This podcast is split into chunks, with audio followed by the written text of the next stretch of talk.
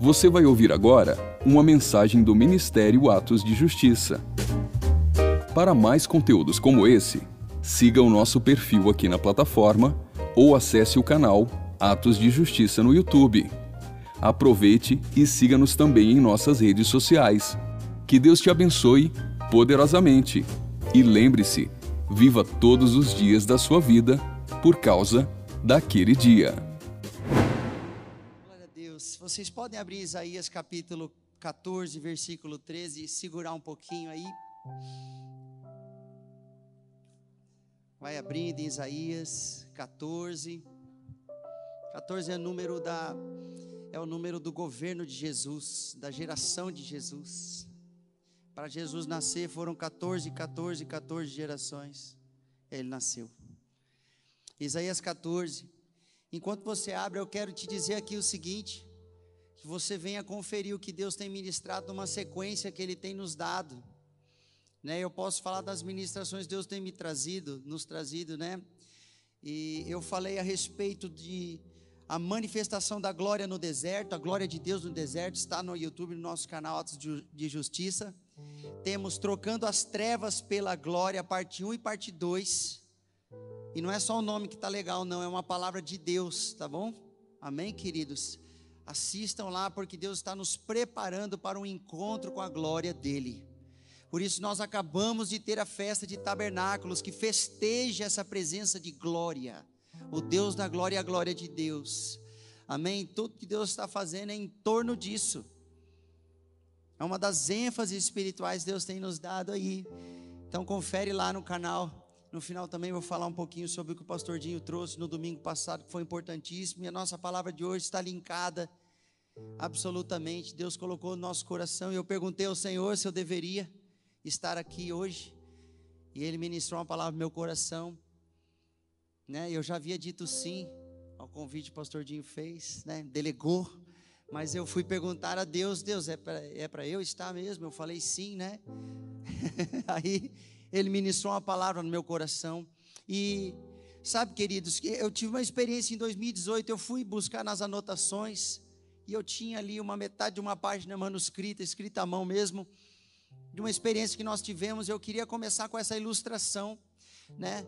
Aonde eu tive um sonho que não era apenas um sonho, um sonho espiritual, e Deus nos dá sonhos espirituais, graças a Deus, né, que Ele faz isso. Atos capítulo 2, Joel capítulo 2, fala sobre isso, o Espírito Santo dando sonhos da parte de Deus. E Ele me deu um, um belo dia, 2018, eu estava dormindo e Ele me levou. Eu ia para vários lugares com muita velocidade, às vezes até voando, mas não era viagem astral, não, era o Espírito Santo me levando, e aonde eu passava eu ia pregando o Evangelho, então eu estava bem crente nesse sonho, era bem legal. É bom quando a gente está assim, né?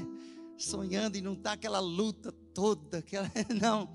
Era um sonho onde a gente estava bem crente, pregando a palavra de Deus, e aí, para resumir, eu cheguei em um lugar onde parecia uma fábrica, e ela tinha um estacionamento parecido, é, semelhante a esse da Atos de Justiça aqui atrás, com esses com esse pedregulhozinho cinza ali, que eu esqueci o nome, essa brita, não sei o nome. E era um muro baixinho, céu aberto, né? não era coberto o estacionamento. E eu olhei, eu tive a impressão de ser por volta das 15 horas, né? Das 3 horas da tarde, a hora do sacrifício, né, pastor? Depois que eu fui pensar. E, e ali, eu cheguei no meio do estacionamento, não tinha carro, não tinha mais ninguém. Eu já tinha falado com o pessoal lá atrás. Eu estava sozinho, eu fui tomado de dentro para fora por uma palavra aquele que vem do norte. E quando eu disse assim, aquele que vem do norte, eu fui puxado da terra em direção ao céu, mas não foi rápido, foi devagarzinho assim. Eu fui sendo levado, elevado. Sabe quando você fica com os braços largados assim? É até legal desenhar isso assim. Pessoa tomada, largada assim, sendo levado ao céu. E eu fui subindo, subindo, e eu tentava enxergar o que é que estava acontecendo espiritualmente, abrindo meus olhos, mas eu só conseguia ver o céu azul, pouquinhas nuvens, e eu conseguia, ao invés de ver, sentir uma presença muito que me envolvia, uma presença muito forte de Deus, e um fogo de Deus na minha testa, assim, queimando forte, e eu, meu Deus, meu Deus, aquele que vem do norte, e o Senhor está me puxando aqui, eu, e antes, eu cheguei a uma determinada altura e voltei. Aí quando eu voltei, acordei lá no meu quarto mesmo, não estava em nenhum outro lugar. Aí foi, meu Deus, mas que experiência que é essa? Por que o senhor não terminou de levar, né? Para eu ver mais alguma coisa lá em cima? Puxa vida. E eu já contei essa experiência alguns anos atrás, né? em 2019, se eu não me engano, eu contei essa experiência. E aí, Deus, é claro, quando Ele mexe com a vida de um crente, eu gosto de falar essa palavra, de um cristão, de um seguidor de Jesus, quando Ele mexe, que você, quando você fica mexido, você corre para a Bíblia. Não tem um outro lugar para você correr. Você vai para o Espírito Santo, para a Bíblia. Então eu fui na Bíblia, lógico, usei também a internet, as ferramentas, né? E aí achei Isaías 14, 13, que me chamou muita atenção, e por isso eu queria começar por aí um embasamento da nossa mensagem que tem a ver com o alto do norte, que tem a ver com o lugar do trono, o lugar de glória, o, lugar do Altíssimo, a morada do Deus Altíssimo. Leia comigo Isaías 14, 13. Quem achou, diga amém. Ó, oh, o pessoal está atento. Valeu, hein, Pastor Carlos? Conseguiu chamar a atenção do pessoal, hein? Aleluia. Diz assim a palavra do Senhor. Tem um contexto aqui, mas eu vou direto dentro aqui da palavra que diz: Afinal, tu costumavas declarar em teu coração, Deus está falando com alguém aqui, preste atenção. Hei de subir aos, até os céus e erguerei o meu trono acima das estrelas de Deus, e me estabelecerei na montanha da Assembleia, no ponto mais elevado de Zafon, ao alto do norte, o Monte Santo Deus estava exortando um ser humano, mas também estava dando uma palavra a respeito daquele querubim que caiu. O que é que subiu no coração do diabo? O que é que subiu no coração dele? Eu estarei em um lugar muito alto. E o porquê que é importante, irmãos, nós percebemos a revelação desse texto. Não é a gente ouvir o que o diabo tem a dizer, e sim a verdade que está contida na revelação da Bíblia quando ele fez essa declaração de algo que ele vivia, que ele via todos os dias, se é que eu posso colocar dessa forma, porque é eternidade, não é? Então não é como aqui, dia e noite, dessa forma que a gente conhece, mas ele todo o tempo, ele estava ali diante de uma realidade, e essa realidade não era comum, olha só, Hei de subir até os céus e erguerei o meu trono acima das estrelas de Deus, um lugar muito alto. E aí ele diria, ele dizia assim no coração dele: Eu vou me estabelecer na montanha da assembleia. Sabe que termo é esse usado lá no hebraico? E meu amigo Ricardo me ajudou novamente, eu fui também verificar aqui, coloquei é Moed, pastor. Novamente Deus está chamando a atenção, marcando não apenas uma estação, não fazendo apenas uma grande reunião, mas é o grande monte, o monte da congregação, o lugar da reunião do povo de Deus lá no alto, Moed.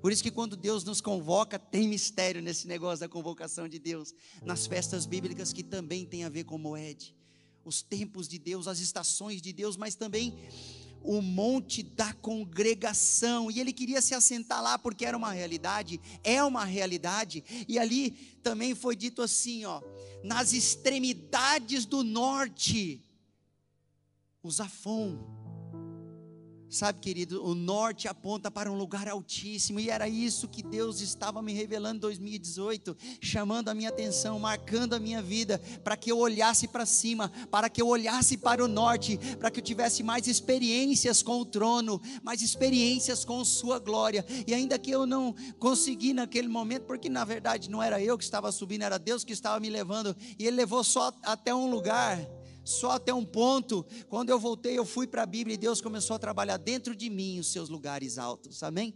E Ele quer fazer isso com a igreja, porque tem um plano no coração do Senhor. E eu já vou liberar aqui agora.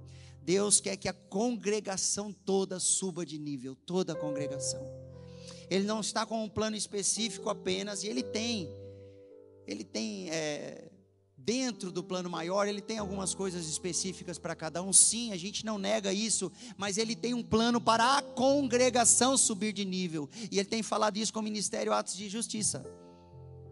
Eu acredito que Deus está fazendo isso em outros ministérios também. subida de nível. Nós aqui é uma questão de honra, é muito sério. Deus está elevando o nosso nível espiritual. E por isso que ele fala: prepara para a glória, prepara para a santidade, prepara para a justiça, prepara para o encontro. Prepara para o encontro. Então, sabe, é, essa palavra é maravilhosa. E para a gente entender o lugar altíssimo, o lugar do trono de Deus, lá no terceiro céu, o lugar mais alto que existe em todos os mundos, em todas as realidades, mundo espiritual, mundo físico, universo, não tem nada mais alto do que o trono de Deus, assim como não tem nada mais baixo do que lá embaixo, o inferno. É assim que a Bíblia revela, tem aquilo que é lá de baixo e tem aquilo que é lá de cima. Todo dom perfeito vem do alto, do Pai das luzes, em quem não há sombra de variação. Amém? Quando você recebe algo da parte de Deus, vem de cima. E Ele quer nos ensinar a olhar para o norte espiritual, Ele quer nos direcionar o olhar. Sabe, irmãos, quando Jesus está dizendo em João capítulo 8, versículo 32, ele diz: Eu sou o caminho, eu sou a, é a verdade e a vida, ninguém vem ao Pai a não ser por mim. Ele está revelando passagens espirituais, portais espirituais, mudanças de realidade conforme você atravessa. Assim como quando você vem da rua, você entra aqui no lugar do templo, ele é outro ambiente. Ele é um outro ambiente, ele é protegido, ele é diferente, ele é climatizado. O corredor é diferente desse segundo ambiente aqui dentro. Se você for para a sala de oração, será ainda diferente desse ambiente aqui do culto, da nave da igreja. Então existe isso no mundo espiritual também. E Jesus não estava apenas dizendo eu sou a salvação. Ele não estava apenas dizendo eu consigo perdoar teu pecado. Ele estava dizendo eu sou a porta de entrada para as dimensões espirituais em Deus, do reino de Deus, até que você chegue a Deus Pai.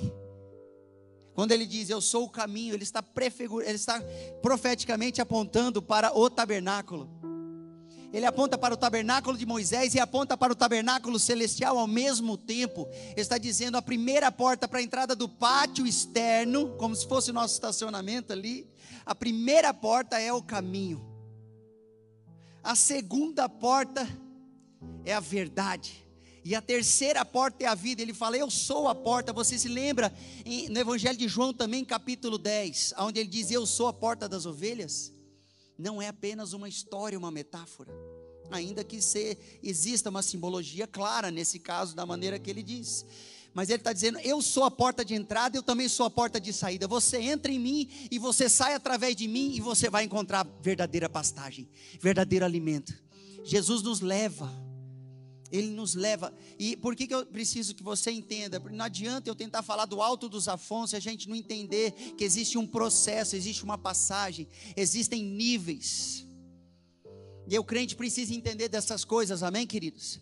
Nós precisamos entender o mundo espiritual. Pastor, eu tenho medo, isso não é para mim, eu não quero ouvir falar de anjo, querubim, meu Deus do céu, um com cara de águia, outro com cara de gente, com cara de boi. Eu não, eu não quero ver. Não, meu amigo, você não pode ter medo. Eu quero ver e quero ver de novo, quero ver de novo, quero ver mais um pouquinho, quero ver de novo. Porque esses seres, eles só têm essa, esse aspecto, porque eles contemplam a glória de Deus e a glória transforma quem eles são, e eles vão revelando a glória de Deus e eles vão transformando conforme eles veem a glória de Deus. Eu quero ver. Amém? Aí, ó, tem uns doidos aí, aleluia. Ué, se você não gosta do céu, então desiste do evangelho você não está interessado no trono de Deus, então larga a mão dessa caminhada. Jesus falou: Eu sou o caminho, eu vou te levar até lá. Entre pelo tabernáculo, entre pelo caminho, eu vou te levando até lá pelo meu sangue derramado lá fora, derramado aqui dentro e derramado lá na arca da aliança. Esse é o meu sangue, pelo meu sangue eu vou levar vocês. Hebreus capítulo 4 diz: Entre com confiança diante do trono da graça, para que você ache favor em tempo oportuno da parte de Deus. É para nós ministrarmos diante do trono esse é o nível do nosso sacerdócio e Deus já está te preparando para a eternidade. Você pode ver que quando ele fala do, do, vestido de noivo, em Apocalipse 19, o vestido da noiva de Jesus, do Messias, de Cristo Jesus, o vestido não é só um vestido, são vestes sacerdotais. Por isso, o linho branco, fino, puríssimo, lindíssimo, santíssimo, porque são vestes de sacerdote, vestes de destaque, onde a pessoa é colocada num lugar de, de, de, de irmãos, de honra. Sabe o que, que Deus faz com os seus sacerdotes? Ele sela os sacerdotes com honra. Você vê isso no tempo de Moisés, ele fazia fisicamente. Vocês não vão usar nem roupa igual aos outros. Vocês não vão, vai ser tudo diferente. Vocês são diferentes porque são meus sacerdotes. Por isso que a Bíblia diz no Novo Testamento que aquele que crê no Messias se torna rei e sacerdote, ou um reino de sacerdotes a nós ministrarmos diante do trono. Irmãos, por que eu estou falando de tudo isso? Todo o trabalho das trevas vai ser para colocar abominação, sujeira e contaminação entre nós e Deus, para que nós não enxerguemos o norte e para que nós não rumemos em direção ao norte de Deus. E isso é muito sério, eu vou chegar nisso ainda, mas eu queria que você abrisse comigo em Colossenses capítulo 1, versículo 13, se você puder. Liga a Bíblia. Abre a Bíblia. Traga a Bíblia, volte a usar a Bíblia. Não é proibido, eu gosto mais da minha eletrônica no sentido de praticidade, mas a gente está fazendo um esforço para pegar de papel na mão por causa das crianças, amém? Ajudar as crianças, elas estão muito no eletrônico, muito no mundo virtual, a gente precisa trazê-los para o real aqui, ó. Amém, pessoal? Projeto Galardão, projeto Galo do Adão, amém? Amém. Colossenses 1,13 diz assim. Quem achou, diga amém. Aleluia. Olha só o que, que Jesus fez. Dá uma olhada como esse negócio de realidades espirituais e portais é real. É real. Ele nos resgatou do domínio das trevas e nos transportou para o reino do filho do seu, do seu filho amado. O quê?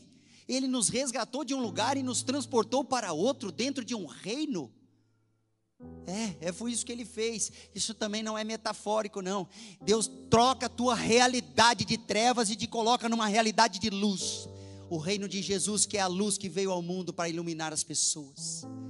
Seus tem fogo nos olhos, eu não imaginava. Vocês viram que nós cantamos? Esse é Jesus. Esse é o príncipe da paz. Esse é o dono da luz celestial. Esse é o glorioso. Você está me entendendo? E é isso que Deus faz. Deus Pai nos tira das trevas.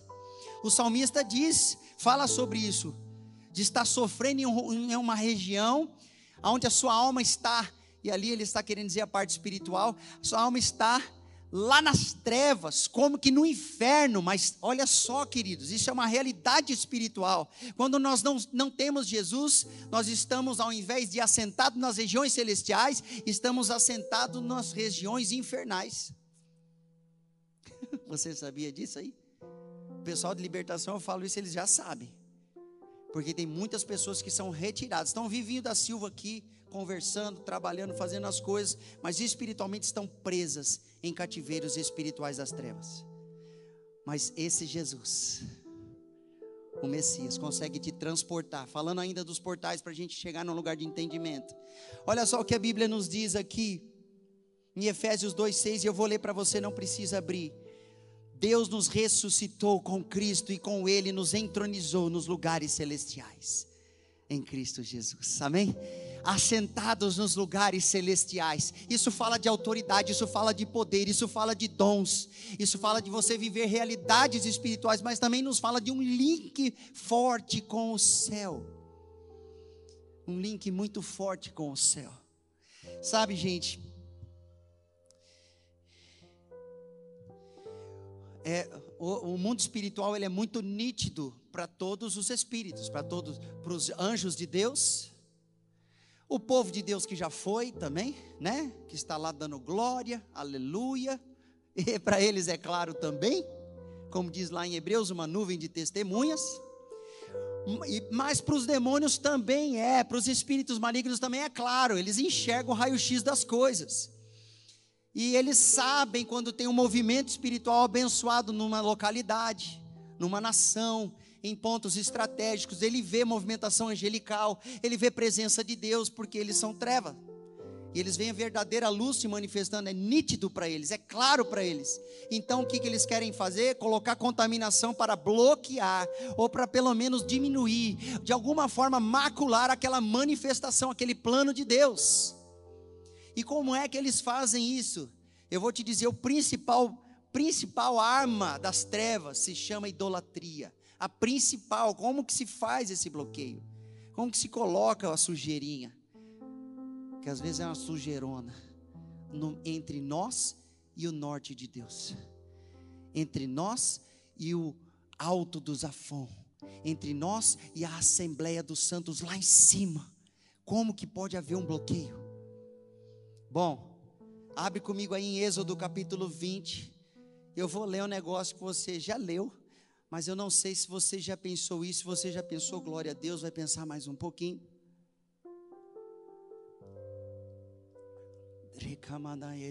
Será que você pode tocar aquele? Tem fogo nos olhos. Tem fogo nos olhos. Eu não imaginava. Eu estou sem voz.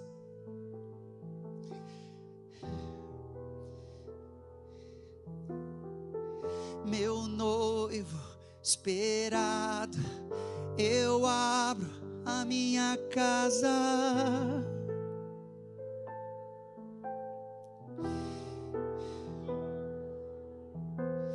Oh, meu Deus. Oh, meu Deus. Amados, Deus estava revelando a Israel. Se revelando. Aí Deus parou para pensar. Isso aqui sou eu, tá dizendo aqui. Está escrito assim na Bíblia. Ele parou para pensar e falou: O que, que eu vou dizer de mais importante para o meu povo? Mais importante. Eu tenho que começar pelo mais importante. O que, que pode ser mais importante? Ah, eu já sei. Aí ele diz assim, em Êxodo 20, versículo 3 em diante, leia comigo. Não terás outros deuses diante de mim. Então, Deus, o que é mais importante para eu dizer a Israel? Acabei de retirá-los do Egito, agora eles têm que se tornar uma nação santa, povo eleito, um sacerdócio meu. Eles têm que ser meus, meus, exclusivamente meus. Então, o que eu faço para separá-los em santidade? não vocês não terão nenhuma outra divindade diante de mim. É assim que Deus começa. Você está vendo esse termo diante de mim? Você sabe o que aconteceu quando Moisés desceu dos 40 dias de jejum, oração, intercessão com as tábuas da lei de pedra? Você sabe o que aconteceu? Sim, pastor. Deus avisou a ele que descesse rápido porque Israel já havia se corrompido, estava em orgia, imoralidade sexual e estava em idolatria, um bezerro de ouro. Mas sabe qual era o mais grave que Israel tinha feito? Não era nem só idolatria. Eles queriam colocar o bezerro diante de Yahvé e dizer: Me abençoa, Senhor. Às vezes é assim que o evangélico faz. Pega o ídolozinho de estimação que ele tinha lá no Egito. Ele aprendeu assim. Ele coloca diante de Deus o Deus verdadeiro, o Deus da glória que desceu no Monte Sinai com trovão, alarido de trombeta. Uh, meu Deus, o verdadeiro. E, ele, e aí a gente diz assim às vezes, semelhante a Israel: abençoa minha idolatriazinha de estimação, Senhor. E aí Moisés ficou irado, irmãos. Ele entendeu tudo isso que eu estou te falando. Aí ele joga no chão as pedras, você sabe o que aconteceu. Ele vai, teve que subir e ficar mais 40 dias de jejum. Meu Deus, porque ele amava aquele povo. Ele amava aquele povo. Moisés, um homem manso, intercessor, amava aquele povo. Então, queridos, o que é que acontece? O primeiro mandamento vai dizer: Não terás outros deuses diante, além de mim. E o segundo mandamento? agora será que Deus vai mudar de assunto? Não. Ele não muda. Por que, que ele vai usar dois mandamentos para falar isso? Você já parou para pensar? Olha só o que ele diz aqui no segundo: Não farás para ti nenhum ídolo, nenhuma imagem esculpida, nada que se assemelhe ao que existe lá em cima nos céus, ou embaixo na terra, ou mesmo nas águas que estão debaixo da terra. Vocês não vão fazer para o culto pessoal de vocês, ídolos. Só que hoje em dia, a maior parte dos ídolos, eles são construídos virtualmente, no pensamento, dentro da alma, dentro do adorador. Esses são os piores ídolos de serem retirados, de serem quebrados e derrubados. Aliás, o pior da idolatria mesmo, a idolatria clássica das imagens de escultura, quando as pessoas usam as imagens para fazer conexão, é porque ela se conecta e ela tem a imagem fora e ela tem a imagem dentro dela. Tanto é que às vezes a pessoa arranca a imagem de fora, mas ainda guarda a imagem dentro. É isso que é terrível na idolatria, ela enxessa ela engessa o culto dentro da pessoa, ela engessa a, a, espiritualidade da pessoa, ela embota os sentimentos da pessoa em relação a um ídolo.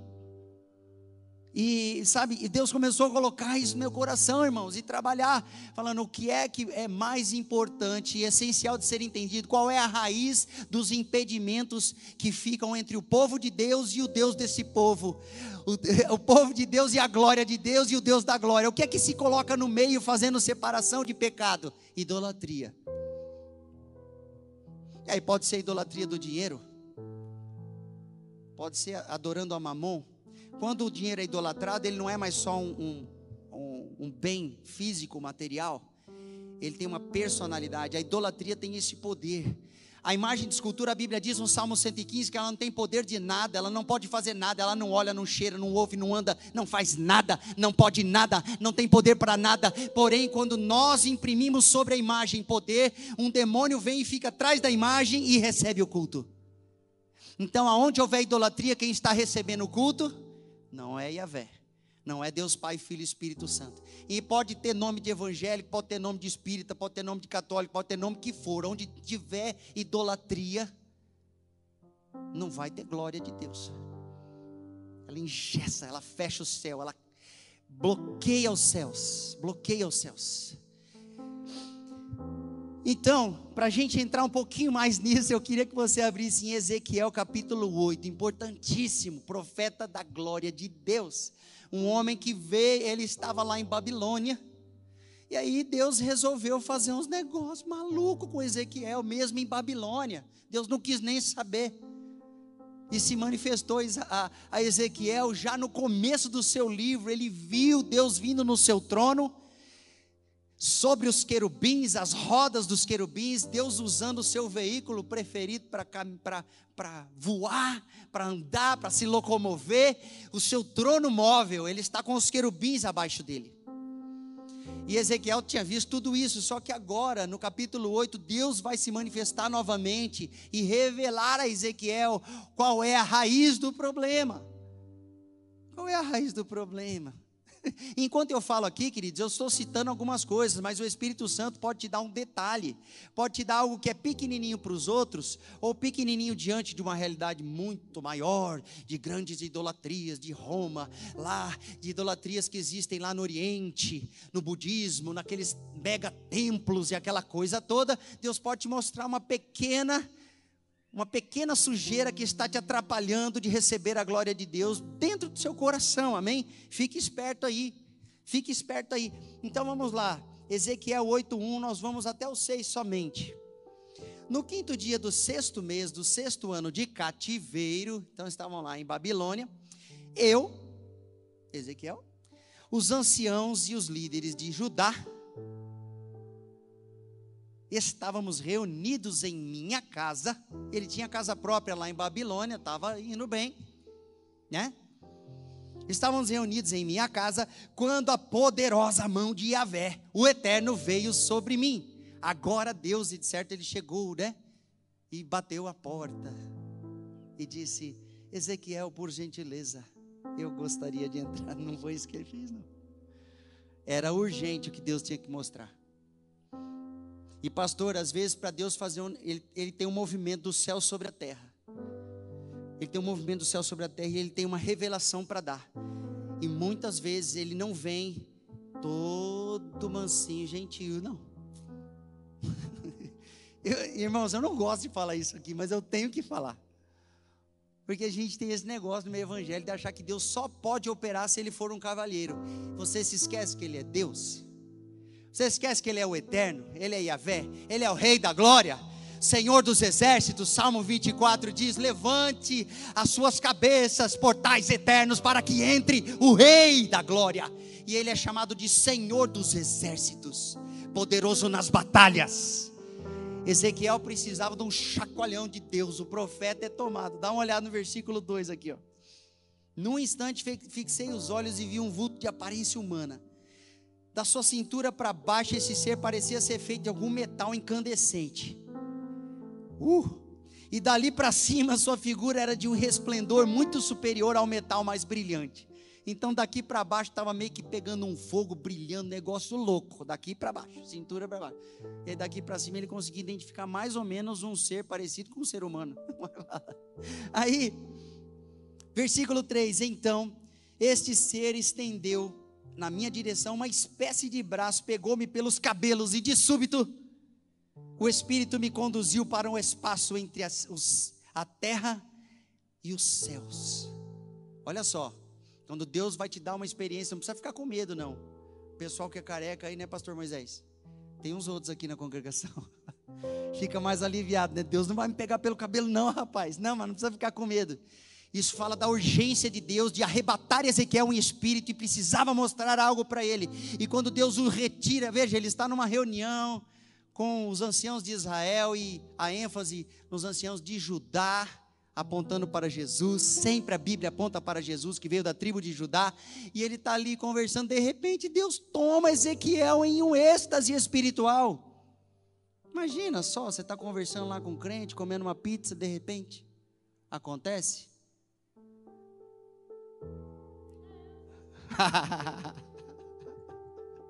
é isso aí.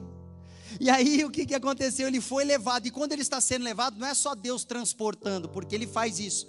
Nós lemos ali em Colossenses, lemos em Efésios, Deus transporta, ele faz, ele tem esse poder, Jesus tem esse poder. É, ele pode fazer, ele pode mandar um anjo para te levar também, do, do, jeito que ele quiser, ele faz. A logística vem, pertence a Deus. Amém? Esse versículo não existe, mas eu aprendi isso na caminhada. A logística pertence a Deus. Amém? E os anjos trabalham na logística. Eles são tremendos.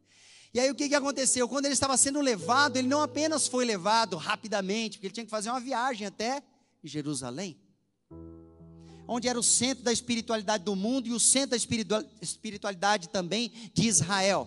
Jerusalém, Sião, então, é, mas antes de chegar, Deus está levando. Quando Deus o, o, o, eleva um pouquinho mais alto, ele começa a ter visões de Deus. Por que, que Deus quer nos levar mais alto, queridos? Abrir a sua visão. Amém? Quantos recebem? Ah, então receba. Quem está olhando para cima, procurando o autor e consumador da sua fé, procurando a direção do trono, Deus vai abrir tua visão fominha não fica na mesma, não. Você lembra da história de Jacó? Não ficou na mesma, irmão. Foi transformado em Israel.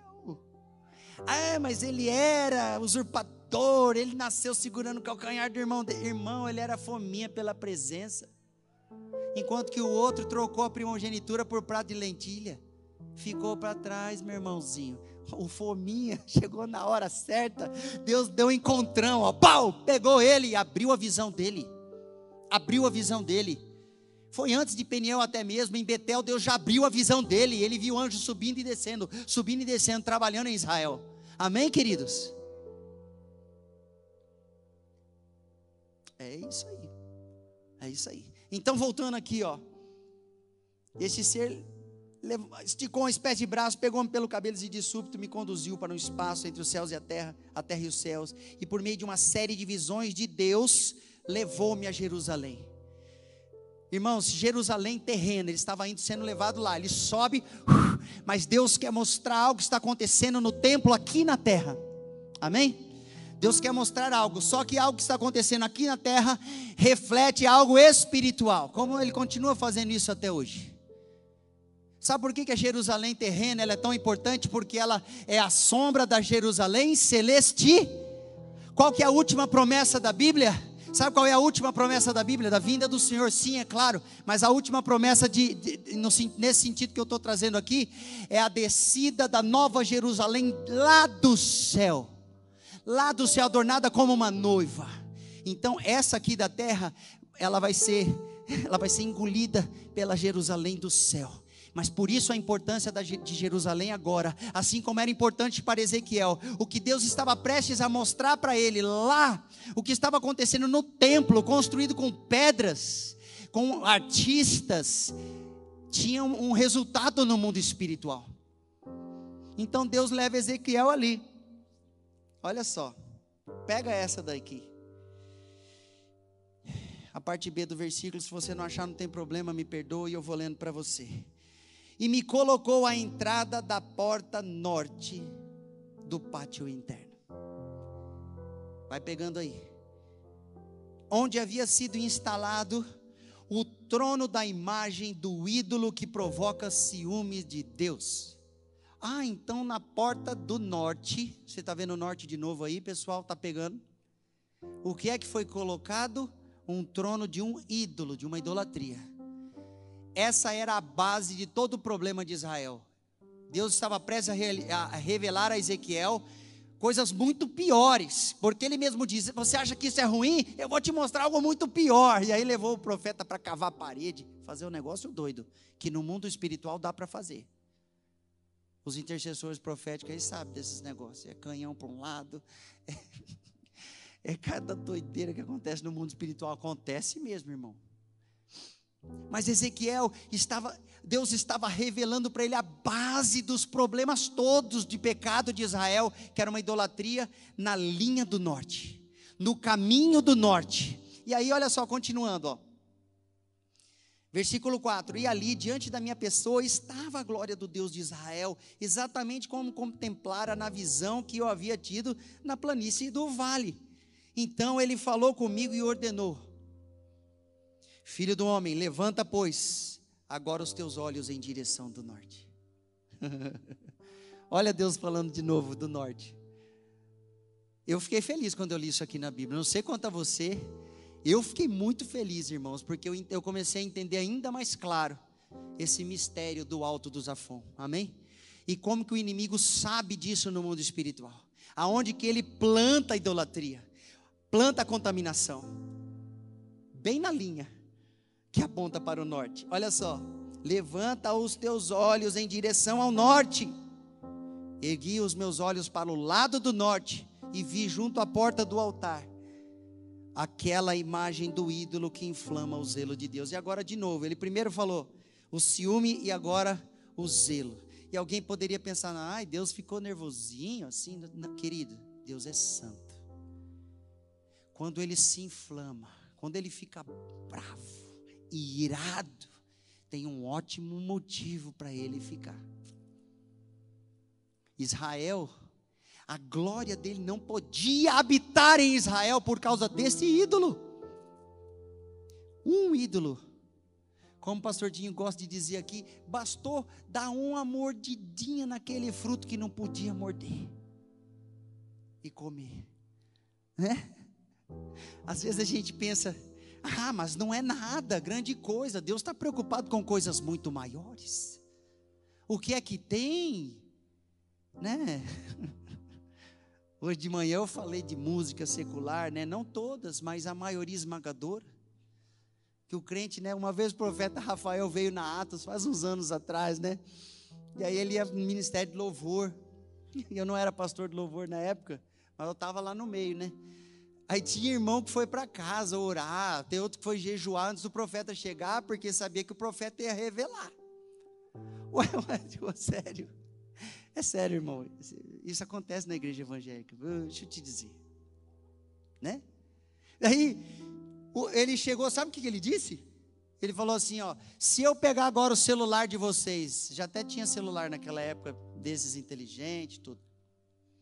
E aí, se eu pegar e eu for ver o que é que vocês estão escutando de música, e que será que eu vou ver? Aí os irmãos, meu Deus, não conseguia nem disfarçar. Não, não era todo mundo que fez isso, irmão, eu estou sendo injusto. Mas teve um pessoal que ficou com gelo na, na espinha aqui. Claro que ele também ministrou outras coisas maravilhosas, né? Deus falou comigo também, amém, querido? Eu estou falando apontando para o outro, falando, ah, não tem pecado nenhum. A Bíblia diz que se você disser isso, você é mentiroso. Mas veja aqui, querido, existem pequenas contaminações que aos teus olhos não valem nada no mundo espiritual, mas estão fazendo um grande de um estrago. Aqui Deus está mostrando: se tiver idolatria na parada, se estiver fazendo a imagem para si, se tiver importância para você, se você considerar aquilo dentro de você, pode se tornar um impedimento da manifestação da glória, não apenas no templo de, de Deus lá em Jerusalém, mas em você como templo da glória de Deus. Também. Então, o segredo é esse, nós vamos olhar para o norte essa noite. Amém? O alto do Zafon. Nós vamos olhar para o trono, o grande lugar da congregação escolhida por Deus. E se houver algum tipo de empecilho, nós vamos derrubar nessa noite. Amém? Ah, tem coisas que são um processo, pastor. Não vai acontecer assim de uma só vez. Sim, mas tem outras coisas que vai acontecer de uma vez só. Amém? Claro que todo mundo, pastor, está no mesmo nível. Tem, a idolatria é só uma coisa, é só um nível. Não, tem, como eu disse, tem gente que está começando a dar ouvidos a espíritos enganadores, começando a ser levado engodado na mentira, começando a crer em algo no mundo espiritual que não deveria crer, se alimentando de porcaria. E ele está no início da coisa, ele não é um idólatra, condenado ao inferno. Não mas se ele continuar nesse caminho, a glória de Deus vai ser impedida de estar ali. E Ezequiel viu isso, a glória de Deus saiu do templo. Deus estava revelando ao profeta, de visão aberta: Eu não tolero, eu não tolero idolatria, de espécie alguma, nenhum tipo dela, não tolera. Por isso, dois mandamentos dos dez, os dois primeiros falam sobre isso. Então, queridos,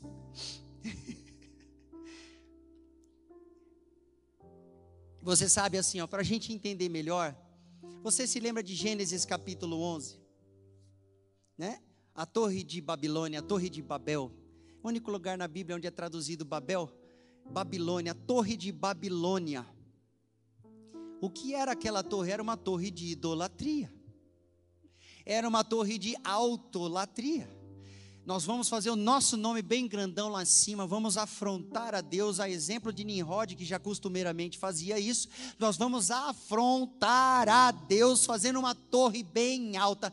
Vamos, vamos, corram, vamos fazer muitos tijolos e erguer uma torre que vai alcançar o céu.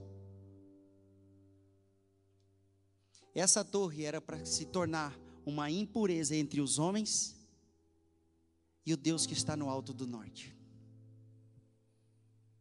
Vocês estão entendendo como é que funciona? Isso existe até hoje? Sim, existe até hoje. Mas vamos pegar outra antiguidade, as pirâmides.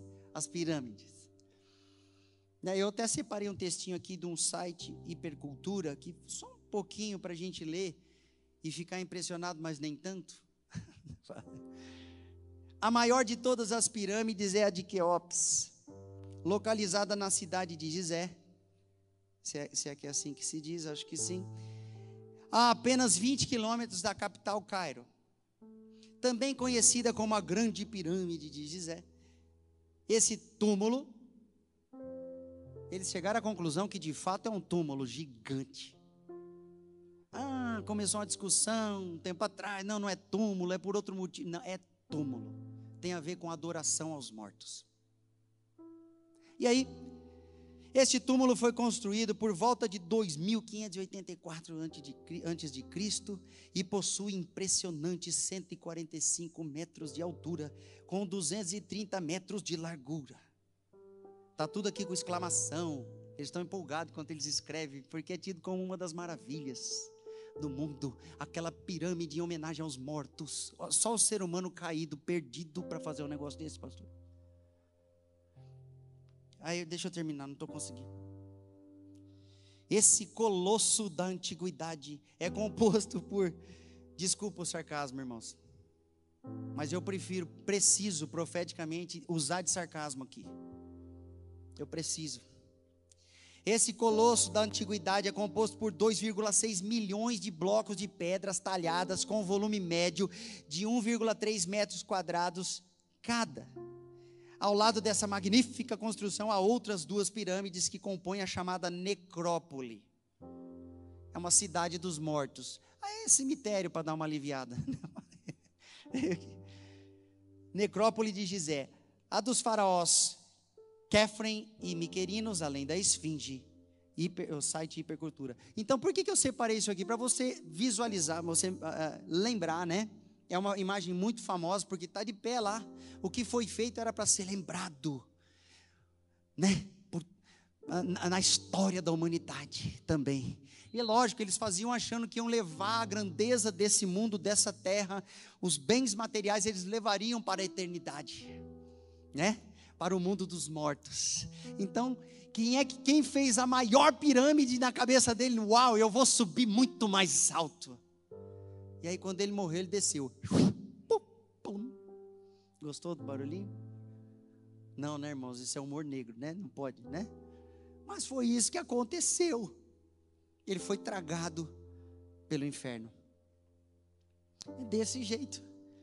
Então, quando há uma idolatria, para nós às vezes parece que é algo maravilhoso, é uma das oito maravilhas, sei lá quantas, que existem, meu Deus, como que é? Será que os ETs ajudaram a carregar aquelas pedras? O pessoal perde mais tempo com isso que com a Bíblia, pastor tentando descobrir como que era a cor da pele do ET que ajudou a carregar as pedras da pirâmide, que é um túmulo gigante de adoração aos mortos, coisa que a Bíblia proíbe.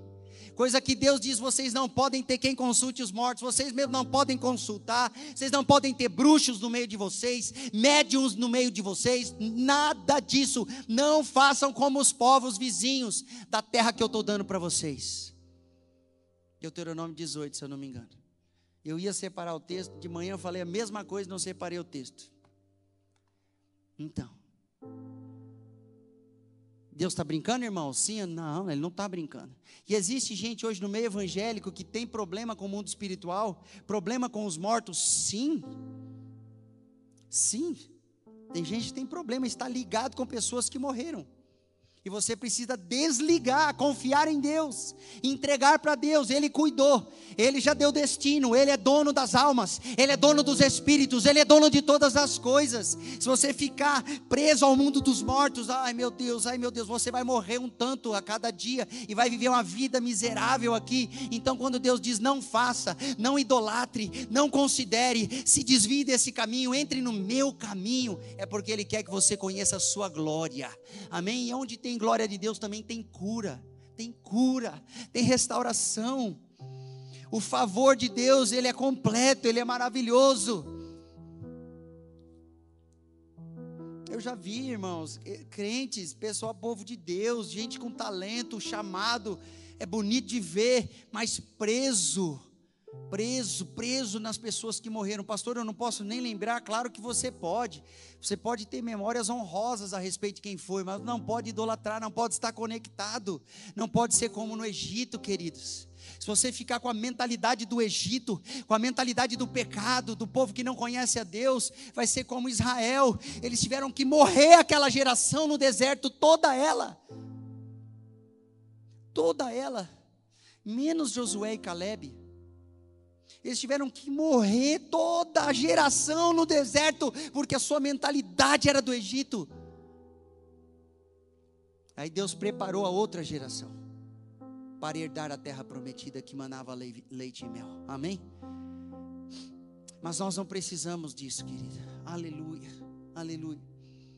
Glória a Deus. Então, por que, que eu, eu, trabalhei tudo isso daqui? Nós temos uma realidade aqui que nós estamos enfrentando em Campo Grande e a igreja local também está enfrentando. E aí, queridos, é claro que nós não estamos, não estamos aqui para emitir juízo condenatório, dizendo assim, você é isso, você não é.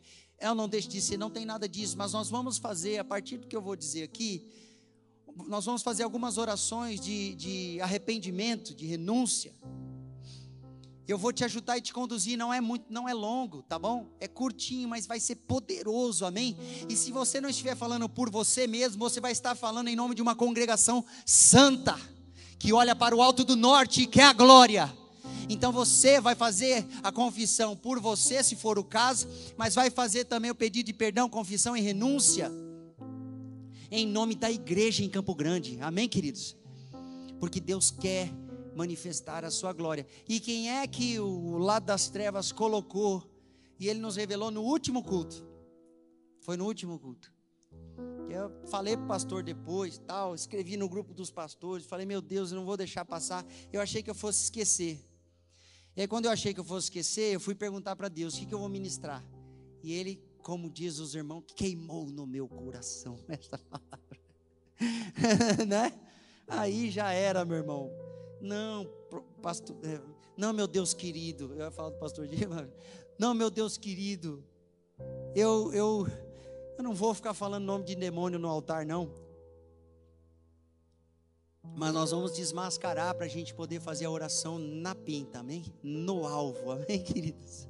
Então é o seguinte: é, no começo do culto nós vimos um pentagrama. Quem é que sabe o que é um pentagrama? Levanta a mão para eu saber, por favor. É, uns 40% aí talvez, chutando aqui. Uma estrela de cinco pontos, mas não é uma estrela qualquer de cinco pontos, irmão, que quem inventou cinco pontos foi Deus, tá bom? Se você vê a estrela do mar, cinco pontas, tá ok? Sim ou não? Tem outras coisas da natureza que eu não me lembro agora que vão ter cinco pontas, não tem problema nenhum. Só que o problema é esse povo que pegou e fez uma estrela vazada de cinco pontas e usa no ocultismo, na bruxaria, em todo tipo de porcaria eles usam para manipulação do mundo espiritual, para rituais, para ensinar as pessoas um caminho espiritual das trevas. E pois bem, quando a gente viu, levantamos a igreja domingo passado de noite, levantamos um clamor para quebrar isso daí, para destruir, porque é isso que a gente tinha visto. Pastor Dinho já tinha pedido para orar, né, pastor? Tem um negócio aqui meio estranho, tal. Eu falei, bom, isso não é a totalidade das coisas, mas é parte. Com certeza tem gente fazendo arte. Você acredita que tem gente que trabalha para esses negócios? É, mas tem. Mas tem. Ah, pastor, mas isso não faz efeito nenhum na vida do crente. Ô irmão, você não entendeu em que guerra que você está. Não vai encontrar repouso sobre a tua vida, mas não quer dizer que não faça efeito no mundo espiritual. Amém? É diferente. Maldição não encontra repouso no lugar se não houver uma causa, não houver um documento espiritual para ela repousar. Agora a guerra aí é pau e pedra e tiro e canhão, isso aí está acontecendo direto. E o lado de lá faz E às vezes a gente está aqui só adorando ao Senhor e de repente o negócio aparece, pipoca. Alguém poderia dizer: Meu Deus, será que atos de justiça? Está com problema, não é isso, querido. Todas as vezes que Deus está fazendo, está trazendo um movimento espiritual, uma coisa boa, coisa boa, muito genérico, né? Algo muito do céu, assim, maravilhoso, está fazendo aqui, está fazendo em outras igrejas também, no Brasil e no mundo, amém? Mas está fazendo aqui, está marcando Campo Grande aqui, nesse altar, eles viram. E eles começaram um trabalho articulado, inteligente, usando o ocultismo e não era apenas o pentagrama, o pastor Dinho pregou e ele conseguiu entrar em lugares profundos na sua pregação. E quando ele entrou, ele foi virando chaves espirituais de acesso a entendimento, a revelação, a profecia, a dons de discernimento, de espíritos. Ele foi, a gente foi abrindo as chaves através da pregação da palavra profética, do ensino profético. É assim que Deus faz. Tudo parte da sua palavra. E aí no final ele ainda falou assim: Bruno, sobe lá e ora. E o Bruno subiu aqui, rapaz, tava. Eu, cadê ele? Está aí hoje? Não. Ele estava com os olhos esbugalhados assim, ó, cheio da presença de Deus. Não que todo mundo com a presença de Deus fique com os olhos esbugalhados. Mas às vezes acontece isso. Às vezes fica estranho, grita, pula. às vezes faz isso aí. Né? O Brunão subiu aqui cheio da autoridade. E ele, rapaz, a hora que ele orou, pastor, aí eu, a, aquela primeira visão do pentagrama, eu vi o pentagrama e quem estava de trás. Por detrás. Aí eu vi o coisa feia, era uma coisa feia, rapaz. Era, era um ser, ele, ele se chama Bafomete, né? E ele tem cara de bode, tem um pentagrama lá na estatueta dele, na testa dele. Ele tem seios de mulher, mas ele é, é masculino. Ele tem asas ele tem as patas de bode também, e ele tem uma simbologia de, de moralidade, né? Na estatueta, algo que aponta para para imoralidade mesmo. E ele tem também nessa nessa quem concebeu isso foi um francês há um tempo atrás aí, adorador desses negócios, e ele concebeu essa imagem e reproduziu. Você sabe que o mundo espiritual acessa os artistas. E eles reproduzem. Se for da parte de Deus, vão reproduzir algo ótimo que vai fazer bem para os outros. Se for da parte do cão, é isso que vai dar. Aí fez lá aquele bicho. E aí ele está sentado como se fosse num trono sobre. É, eu não me lembro agora. Tem toda uma ideia, é cheio de conceitos e confusões em volta daquilo que ele representa. Eu li só um pouquinho e fui orar, né? E aí tem uma criança de um lado e uma criança do outro, porque ele atrai as crianças para o seu culto. Então, famílias, nós, hoje o que nós vamos fazer aqui, querido, a gente vai fazer uma renúncia para quebrar toda a atividade desse ser, porque ele veio conferir o que está acontecendo e trabalhar contra o que está acontecendo. E Deus colocou no meu coração assim: eu quero fazer a congregação inteirinha subir de nível. Aleluia! Quantos dão glória a Deus aí? Deus é bom ou ele não é bom? Ele é bom. Deus é maravilhoso. Podia dizer, né? Puxa, pastor Dinho, eu quero que você suba de nível. Pastora Ana, ah, é só contigo agora. Ainda que Deus tenha os mistérios com a gente, né? Ele faça, como eu disse antes, algo individual, específico, sim, ele sabe nos tratar de um jeito que ninguém mais sabe, mas ele tem um sonho de ver toda a congregação subindo ao Monte Santo. Ao Monte Santo, quem subirá ao Monte Santo do Senhor? Diz o Salmo 24: aquele que tiver mãos limpas e coração puro. Esse Monte Santo não é um lugar de pedra aqui da terra, é o monte da congregação, é o alto do Zafon, aonde o norte espiritual está apontando o lugar do trono da glória de Deus, porque Ele quer que você suba lá. Ele quer que eu suba lá. Quando nós colocamos aqui essa linha para até as bodas do Cordeiro, é para você chegar no Santo dos Santos. Ah, irmãos, e eu sei que é difícil da gente conceber, porque quando a gente é evangelizado, o evangelista, sabe o que ele quer fazer? Eu vou te dizer o que ele quer fazer. Ele quer de todo jeito que você seja salvo. Eu amo isso, eu acho isso lindo. Nós fomos muito ministrados nos anos atrás quando a gente cuidou dos adolescentes também, né, e o ministério evangelístico estava muito forte através do, dos amados que estavam aqui conosco. E, e, o ministério evangelístico ele é tremendo, porque ele, tem, ele é seguido de sinais, e coisas acontecem na hora, e é, você fala, meu Deus do céu. Eu também, quando nos meus primeiros anos de fé, tudo que eu queria era que a pessoa é, proclamasse, dissesse assim com a boca que ela tem, né? Jesus é meu Senhor, Jesus é meu Senhor. Fala, eu tenho que conseguir isso de algum jeito. Aí depois eu fui amadurecendo e entendendo que às vezes não adianta só declarar da boca para fora. A boca confessa daquilo que está cheio o coração. Amém? Se o coração não estiver cheio, ele vai confessar. Mecanicamente, a igreja católica faz isso, a igreja evangélica faz isso, mecanicamente. Amém. Às vezes o culto fica assim, gente, é sério, é, vou te dizer. O, o ministério de louvor, às vezes a culpa é nossa né, do Ministério Louvor. Mas muitas vezes não é não, irmãos, é porque o evangélico está acostumado a ligar o piloto automático. Mas não, não é isso que Deus tem. Ele tem glória para nós, para ministrar na nossa vida. Ué, por que, que você apagou, rapaz? Então, é, eu quero fazer algumas. Eu quero que você se levante. Vou pedir para você, por favor. O Ministério Louvor vai vir aqui, mas não vai tocar alto. Eu vou pedir para o baterista para ele ficar de boa, assim como eu falei de manhã, tá? Não é perseguição, não é preconceito, nada disso. As cordas vão tocar tranquilo, baixinho, porque nós vamos usar esse, esse clima de louvores a Deus, né? Promovido pelo ministério. Mas nós vamos fazer algumas renúncias, alguns pedidos de perdão. Querido, eu vou, eu vou citar algumas linhas, mas talvez Deus tenha ministrado algo específico para você.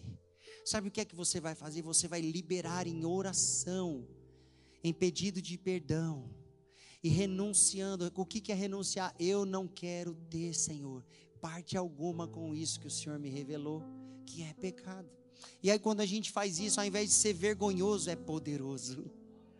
Uh, todos os lugares onde Jesus passou, aonde que a ministração dele foi mais forte, foi mais poderosa, mais cheia de sinais, aqueles que diziam assim: eu sou merecedor é do inferno. Sou pecador. Não, pastor, eu já caminho há muitos anos com o Senhor. Quantas vezes eu já tive experiências com Sua glória? Será que você pode ser humilde nessa noite? Será que você pode? Eu vou procurar ser novamente. Antes de ministrar essa palavra, eu fui para um lugar de renúncia. Eu fui para um lugar de renúncia. Eu fui buscar, eu fui cavar, eu fui com a pinça, irmão. Se você não está achando nada para cavar com a pá, vai com a pinça, não tem problema. Eu não quero nem uma pulguinha. E se for um caminhão de terra, também Deus é capaz de limpar. Amém? Ele é, ele é capaz de limpar. Então, esse ser que nós vimos, ele se chamava Bafomete e ele é responsável por confusão no meio da, da, da igreja. Ele é confuso, e também aqueles que servem a ele. Ele traz uma falsa sabedoria. Ele traz imoralidade sexual, pornografia, é, lesbianismo, é, é, pedofilia, é, todas essas coisas ele traz, ele tenta imprimir na vida das pessoas, influencia a vida das pessoas. É, sexo antes do casamento, fornicação, todo tipo de pornéia ele ministra na vida das pessoas, porque esse é o papel dele. Ele também traz, ele não é um demônio de, do baixo clero, não, ele é um dos príncipes do lado das trevas. Então, a influência dele, por isso que a gente tem orado tanto aqui na Atos de Justiça, um dos motivos, né? não é só por isso pelo capacete da salvação, pela blindagem na mentalidade, na mente, no entendimento. Esse é um ser que trabalha contra a mentalidade cristã, o entendimento cristão, para tentar impedir a metanoia do povo de Deus, para tentar congelar, e ele se coloca como ídolo entre nós e o norte de Deus semelhante ao que Deus mostrou a Ezequiel. Sabe onde é que esse tipo de bicho é adorado? Por exemplo, na maçonaria. Ele é adorado lá. Então ele é oculto, ele não quer aparecer, ele fica escondido fazendo estrago. Ele só aparece para os que são de perto dele, porque ele é um demônio de ocultismo. E é isso que significa ocultismo, que é oculto. Eles trabalham com o que é das trevas, com o que é da escuridão. Eles manipulam o mundo espiritual, fazendo favores, oferendas e sacrifícios a falsos deuses, a demônios. E através disso, eles, esses demônios ganham força para operar numa localidade ou numa nação ou nas nações. E esse que não é onipresente, ele é só um, mais um deles, mas ele é da, da linha de frente deles. Ele veio conferir o que está acontecendo em Campo Grande. Ele veio conferir. Então nós vamos fazer uma oração. Eu, eles foram arrebatados, eu não. Ah, tá. tá. Assustei agora.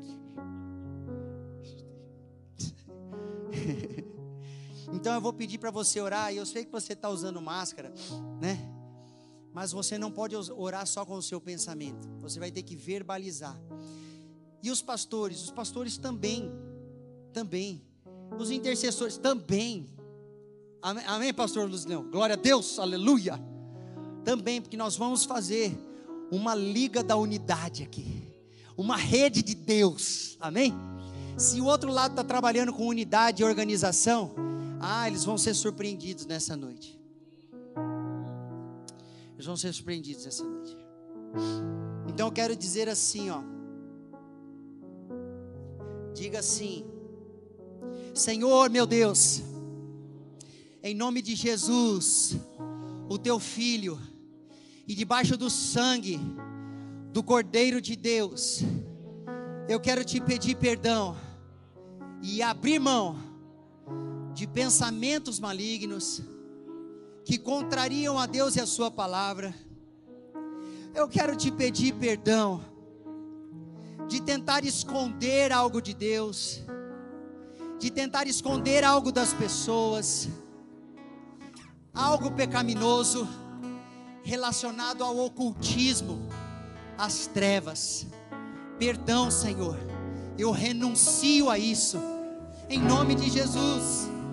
Eu quero te pedir perdão de tentar manipular o reino espiritual e manipular as pessoas. Mais baixo um pouquinho. Eu quero te pedir perdão, Senhor, de imoralidades sexuais diversas, prostituições, fornicações, todo tipo de porneia, eu te peço perdão, e eu quero renunciar a todas as ligações que eu fiz usando o meu corpo. Senhor, em nome de Jesus, eu quero te pedir perdão de possíveis ídolos que eu possa ter construído em meu coração, que estejam bloqueando a presença da tua glória. Eu quero colocar todos os ídolos do meu pensamento, da minha alma, da minha casa, da minha família, dos meus parentes, diante da tua autoridade e poder, para que seja destruído mediante o poder do sacrifício de Jesus.